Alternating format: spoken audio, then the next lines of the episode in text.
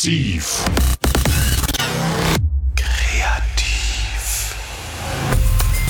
Der informierende, inspirierende, interagierende Wissenspodcast von Antje Hinz.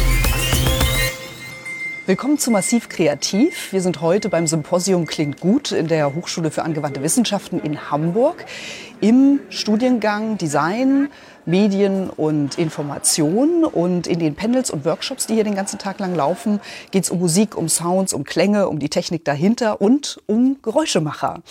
Carsten Richter ist bei mir. Sie lassen uns heute in Ihre Trickkiste hineinschauen. Ja. Ähm, unter uns ist ja hier so eine ja, Schrittlandschaft. Ich weiß nicht, wie der Fachbegriff ist. Mhm. Sind denn Schritte tatsächlich so eines der Klassiker oder das, was am meisten nachgefragt wird? Ja, also das ist so die Hauptarbeit, die man so hat als Geräuschemacher, dass man eben viele Schuhe haben muss für verschiedene Frauenschuhe, Herrenschuhe. Gummischuhe, also es gibt Frauen, Herren und die Tonschuhfraktion sozusagen und dann genau und dann die verschiedenen Böden. Schick ist natürlich, wenn man hier so Pits hat, wie es in Englisch heißt, so kleine Gruben mit verschiedenen Materialien drin. Klassisch ist es so in Deutschland eigentlich, dass man ja als Geräuschemacher mit Koffern von Studio zu Studio reist irgendwie so und dann so kleine Säckchen hat, wo dann verschiedene Füllungen drin sind irgendwie so. Genau, dann gibt's so ganz verschiedene, kann man so mit Erdnüssen kann man die auch voll machen, die dann so ein bisschen crunchen irgendwie so, dass man so verschiedene Auswahlmöglichkeiten hat. Im Englischen sagt man, glaube ich, ja auch Footstep Artist, ne? Ja, ja, stimmt. Es Daher gibt, ja, ja, so kommt das, denke ich. Spezifikation dafür. Da ist auch mehr aufgeteilt. Da ist ja das Sounddesign auch viel aufgegliederter. Da ist für Batman ist einer nur für den Umhang zuständig, der andere nur für das Auto. Und in Deutschland ist es schon mehr so, denn so ein Zweierteam Sounddesigner und wir als Geräuschdepartment arbeiten denen auch zu. Also wir bringen denen auch Klangmaterial, die, was die dann noch weiterverarbeiten für Sounddesign, zusätzlich zu den normalen Schritten und Körperbewegungen und Kaffeetasse abstellen und so. Warum muss denn überhaupt im Film, wo ja wahrscheinlich Ihr Haupteinsatzgebiet liegt, warum muss da überhaupt nachvertont werden? Ja, oft machen ja die Sachen, also die werden, alles was Geräusche macht, ist sozusagen auch der Feind des O-Tons, weil da geht es darum, die Sprache gut aufzunehmen und störungsfrei. Weil das ist irgendwie immer unerwünscht, sozusagen die nochmal nachmachen zu müssen im ADR-Aufnahmeprozess irgendwie so, weil ja die Intensität, die Energie der Szene und so, das machen die Schauspieler auch nicht so gerne vielleicht. Und da muss es sauber sein, aber manchmal passiert es eben doch, dass der Stromgenerator brummt und ähm, Sachen und so. Auf jeden Fall werden Sachen, Geräusche möglichst vermieden. Manchmal gibt es ja auch Waffen aus Gummi oder Ketten aus Plastik, die irgendwie nur schwer Gar nichts, aussehen, aber gar keine. Geräusche machen. Genau. Oder eine, eine Holztür, die nach Metall klingen soll. Und ähm, sozusagen müssen wir den ganzen Film eigentlich immer nachmachen. Und es gibt noch sozusagen die zusätzliche Sache, selbst wenn der O-Ton gut ist, dass ein IT gemacht wird, ein internationales Tonband, wo alles bis auf die Sprache raufkommt. Und da kann natürlich sein, wenn die reden und gleichzeitig irgendwie so Ping-Pong spielen, dass natürlich dann alles nachgemacht werden muss, weil man die Sprache dann nicht rausgeschnitten kriegt. Dann, ne? Weil wenn man jetzt Tischtennis zum Beispiel machen will, man muss es ja auch irgendwie handeln können. Das ist eigentlich auch das Geheimnis. Das sind gar nicht so die Tricks, dass man jetzt irgendwie was, was ich, was, äh, was ich, eine, halbe grüne Gurke nimmt und da einen Pfennig reinsteckt und damit kann man die besten Frauenschritte machen. Das ist dann so, da gibt es so ein paar Tricks irgendwie, aber eigentlich ist das, wie man die Sachen so benutzt, handelt und zum, zum Bild sozusagen agieren kann. Irgendwie so. Das ist aber eigentlich dann eher eine Übungssache. Und hier ist dann ganz einfach, dass man dann, dann auch schnell sozusagen die Sachen wirklich kontrollieren kann hier. Ist der Film für Sie der Haupteinsatzort? Ja, also ich auch mache auch Hörspiele so für Kinder, Benjamin Blümchen und Bibi Blocksberg und so. Früher auch so für so die Klassiker mit ähm, äh, Sven Stricker heißt der Regisseur. Da haben wir so Dracula gemacht, Schatzinsel und so. Das war auch hier in Hamburg und so. Aber das ist relativ wenig geworden. Da gibt es irgendwie so eine spezielle Firma Lauscher Lounge, die machen sehr viel. Macht auch so ein Kollege, die drei Fragezeichen. Und ich habe mehr so bin mehr so in die Ecke gekommen mit Kinofilme, Spielfilme und so. Äh, arbeiten Sie auch im Games-Bereich oder ist das eine völlig an, äh, andere Szene sozusagen? ist schon eine andere Szene, bin ich auch nicht so rangekommen. Einmal habe ich für einen Filmstudenten mal sowas gemacht. Der hat da irgendwie so zwei Jahre an so einem ähm, Zwergenspiel vertont. Irgendwie, da musste jedes einzelne, die haben dann immer so gehämmert und Gold geschaufelt irgendwie so und hatten dann auch so kleine Bordelle, wo sie hingingen und dann, aber da mussten immer so Mini-Soundschnipsel gemacht werden. Also für jedes kleine Münz auf Tisch irgendwie so. Ne? Das wurde dann ja irgendwas, irgendeiner Aktion dann zugewiesen und so. Das war sehr kleinteilig so diese Arbeit irgendwie.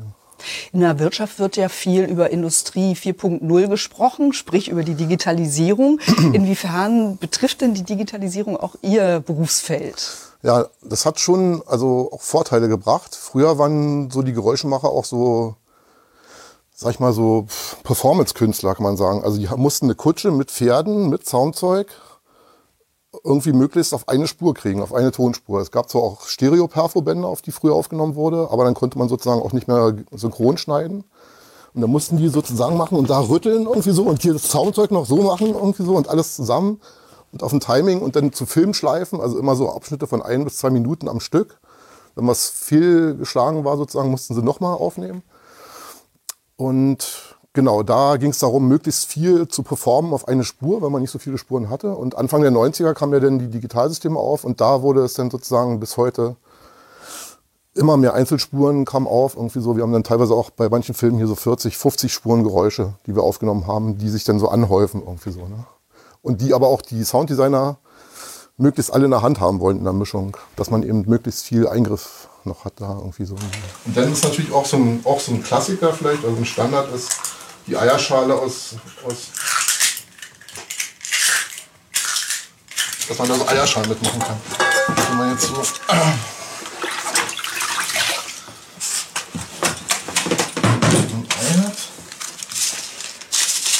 Und hier so ein Zusatz, so ein Brausezusatz für Kinder.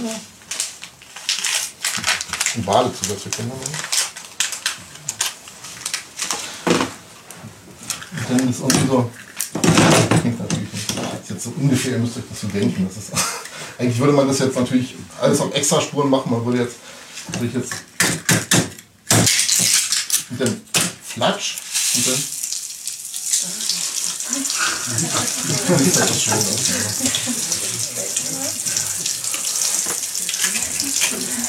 Das hat jetzt für drei Stunden, glaube ich.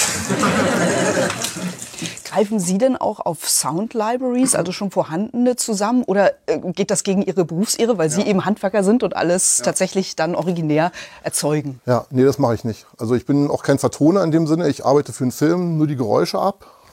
Für einen Sounddesigner, der natürlich dann auch seine Libraries hat, die er aber auch im Idealfall auch selber mit aufgebaut hat, also selber auch Aufnahmen gemacht hat. Aber für meine Arbeit ähm, spielt das keine Rolle. Es ist echt so ein Low-Tech-Beruf, sagt man. Ich habe wirklich die Ketten und die Steine und was ich weiß, die halben Hühner, die durch die Gegend fliegen. Dann so. Zeigen Sie uns doch mal was aus Ihrer Trickkiste. Ja, der, ein so ein Klassiker das ist hier so Sektkorken, das ist hier so eine Dings und da kann man so, der macht dann sowas zum Beispiel. Blumen zum Beispiel, ne? Blumen, wenn man echte Blumen hat, die klingen manchmal so nach Papier. Also die klingen gar nicht nach schönen, weichen Blumen und so. Und dann hat man hier so Luftballons und Latexhandschuh. Das ist dann so ganz fluffig und weich. So. Das finde ich eigentlich am interessantesten, dass man die Geräusche ganz anders erzeugt, als die, also woher sie eigentlich kommen. Das sind ganz andere Gegenstände. Ja, manchmal ist es so, manchmal aber auch nicht. Also so Möbel, Türen und sowas, das ist schon gut. Und auch manche Metallgegenstände und so, die müssen schon massiv sein, irgendwie so, die kann man ja nicht. Man kann nicht Damenschritte mit einer grünen Gurke machen, wo man irgendwie ein Centstück reinsteckt und dann klack klack macht, irgendwie so. Das ist, also da muss man schon auch große Böden haben teilweise, irgendwie so, und auch mal einen Eimer ausschütten können. Deshalb müssen die, das Geräuschstudio muss auch durabel sein. Man muss da auch Dreck machen können und das muss auch so ein bisschen Gewalt aushalten können, sag ich mal. Jetzt noch hier haben wir zum Beispiel haben wir so einen, Bienen, so einen Film gemacht, uh, More Than Honey, da geht es um Bienen. Und dann sind auch so Zeitlupenaufnahmen und so. Und dann wurden die Flügelschläge und so. Teile der Sonne. Das Sohren wurde dann irgendwie weg, wegretuschiert. Irgendwie. Wie lange arbeiten Sie an so einem Geräusch, bis es perfekt ist? Muss man sich das vorstellen, dass es wie ein Musikinstrument ist, dass man das auch echt üben muss? Ähm, manchmal, also man muss zum Bild üben, manchmal wie die Energie so abläuft. Also wenn jemand, wenn sich welche kloppen zum Beispiel ne, und schlagen und so, dann muss man sozusagen das ja so mitspielen, mit performen und so. Und das muss man so ein bisschen in der Sache dann üben, dass man so zwei, dreimal sozusagen so einen Übungsdurchgang macht. Aber jetzt irgendwie so ein spezielles Geräusch suchen, ist meistens mal, man macht was, hört sich das an und dann im Rücksprache mit dem Sounddesigner sagt er irgendwie, nee, das Schiff, die Schritte, die klingen mir noch zu pappig, das klingt irgendwie alles nach Torf da irgendwie so. Das ist immer dieselbe Bum, Bum, Bum, immer derselbe Resonanzkörper nimmt man auch was anderes auf und dann wird was dazu gemacht und dann wird aus diesen ganz vielen verschiedenen Sachen sozusagen, manchmal sind Schritte aus acht verschiedenen Sessions, die immer so ein bisschen anders klingen bei großen Filmen und so. Und daraus wird dann sozusagen was geschnitten. Also wir, ich bin echt mehr so ein Materiallieferer, aber auch Ideenlieferer natürlich irgendwie so für, für Sachen. Das ist auch nochmal so ein, für, die, für den Bienenfilm. Also Eine ein- Art so eine- Maultrommel. genau, da haben wir auch so eine stehenden Töne dann mit so einer Maultrommel gemacht irgendwie so und dann wurde das auch nochmal editiert. Erinnert mich an meine Kindheit an Willi und Flip oder Ja, das ist Boing, Maya, ne? genau, wenn der Genau, Waschbär so hüpft genau. irgendwie so. Ja. Das ist natürlich hier der Klassiker. der, das Klischee des Geräuschemachers irgendwie Ja. so, der ne, macht. Und hier ist dann das Soundzeug dazu. Aber es geht auch anders. Es gibt auch sozusagen den Originalhuf. Also es klingt doch noch mal ein bisschen anders, hat ein bisschen mehr Gewalt, auch wenn man die so gegeneinander schubst irgendwie so. Dann hier so für, für die Witznummer ist natürlich auch dann Pupsi. Oh ja. Das ist ja das Größte für Kinder. Genau, da kann man auch sehr lustige Geräusche mitmachen. Das heißt, sie sind auch immer irgendwie so ein bisschen Sachensucher Genau, ja. und gucken, was man so mit den Dingen, die ihnen überall begegnen, äh, an Geräuschen erzeugen kann. Ja, also es ist viel so, so Material, ne? ein neues Material entdecken. Ich habe mal Kinetic Sand, habe ich gesehen auf Amazon. Das ist so ein Sand, da ist irgend so ein Verbindungsstoff drin, der bleibt sozusagen zusammen, ist für Kinder eigentlich so ein Spielzeug. Und dachte ich, ah, mal kaufen irgendwie, interessant irgendwie so. Sand, der jetzt nicht rumfliegt irgendwie so, sondern zusammenbleibt wie feuchter Sand. Aber klang nach nichts, klang wie Bewegung.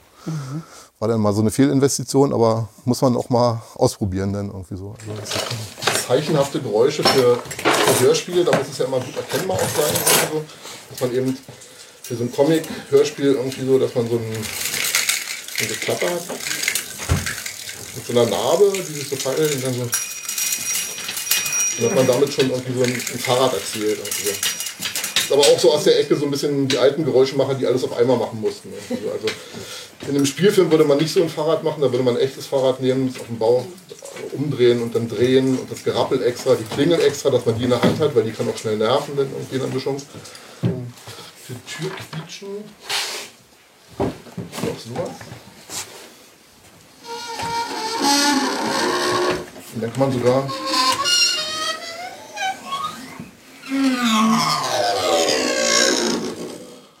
Gab es mal ein Geräusch, das Sie wahnsinnig viele Nerven gekostet haben, weil es irgendwie lange gedauert hat, bis Sie das Ideal erzeugen konnten?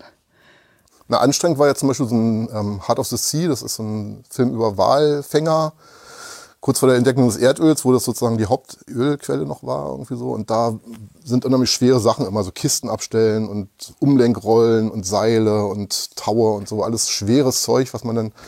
Und ein, ein Tau macht gar kein Geräusch, wenn man es auf den Boden schmeißt, sondern man muss dann so einen Tau haben. Also die vierfache Menge sozusagen als Geräuschemacher, um überhaupt irgendeinen Sound daraus zu kriegen, weil das meistens, manche Sachen machen keine Geräusche, sind aber, man erwartet aber was Tolles dann irgendwie so. Ne?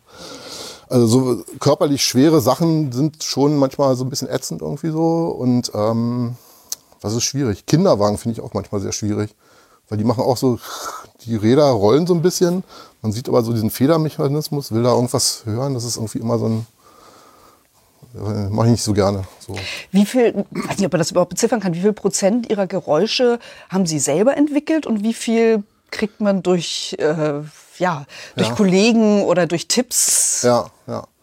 Ah, prozentual kann ich das nicht sagen. Also es sind so ein paar Specials, die einem so eingefallen sind, dass man die Sprühdose mal versucht mit Styropor, was man irgendwo rüberzieht, zu machen. Ah, das klingt ja wie eine Spraydose. Dann wird es mal eingesetzt, aber dann wird nach fünf Jahren wieder, nee, nimm mal den Styropor weg, nimm mal wieder eine echte Spraydose, dann holt man wieder eine echte Spraydose. Es gibt so ein paar Standards irgendwie so, ne, wie eine Kutsche, wie man eine Kutsche macht zum Beispiel auch.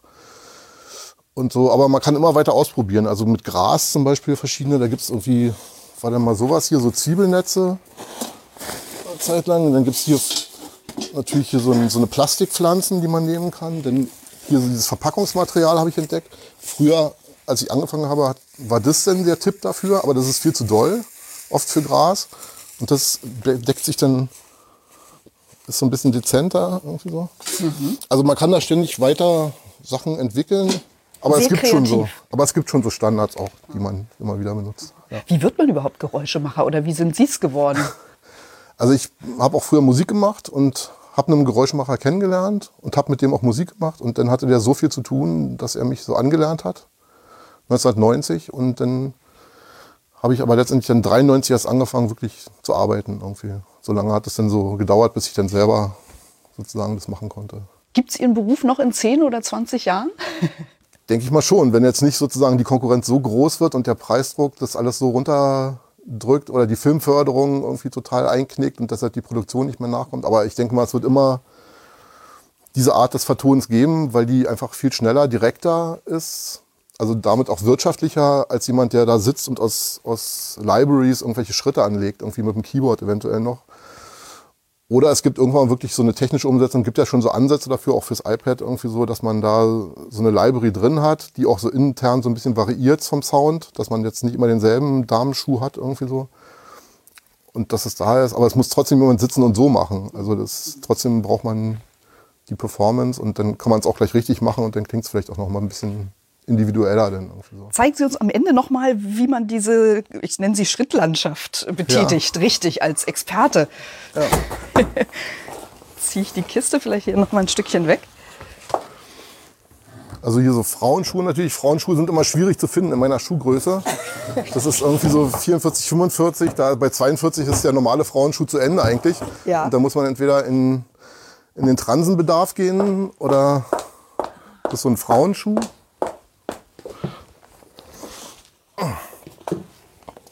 Hier habe ich so einen, so einen harten Männerschuh, wo man auch aufpassen muss.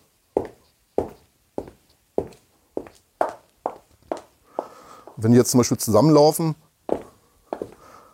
manchmal eiern die dann auch so gegeneinander, wie so Kirchenglocken, und dann kommen sie wieder zusammen, dann synchronisieren sie sich wieder. Also so Stein ist natürlich das meiste, dann Holzdinger, ja, vielen Dank, Carsten Richter, Geräuschemacher. Sie haben uns hier in Ihre Trickkiste blicken lassen und ähm, uns noch viel Interessantes über Ihren Beruf erzählt. Herzlichen ja, Dank. Gerne.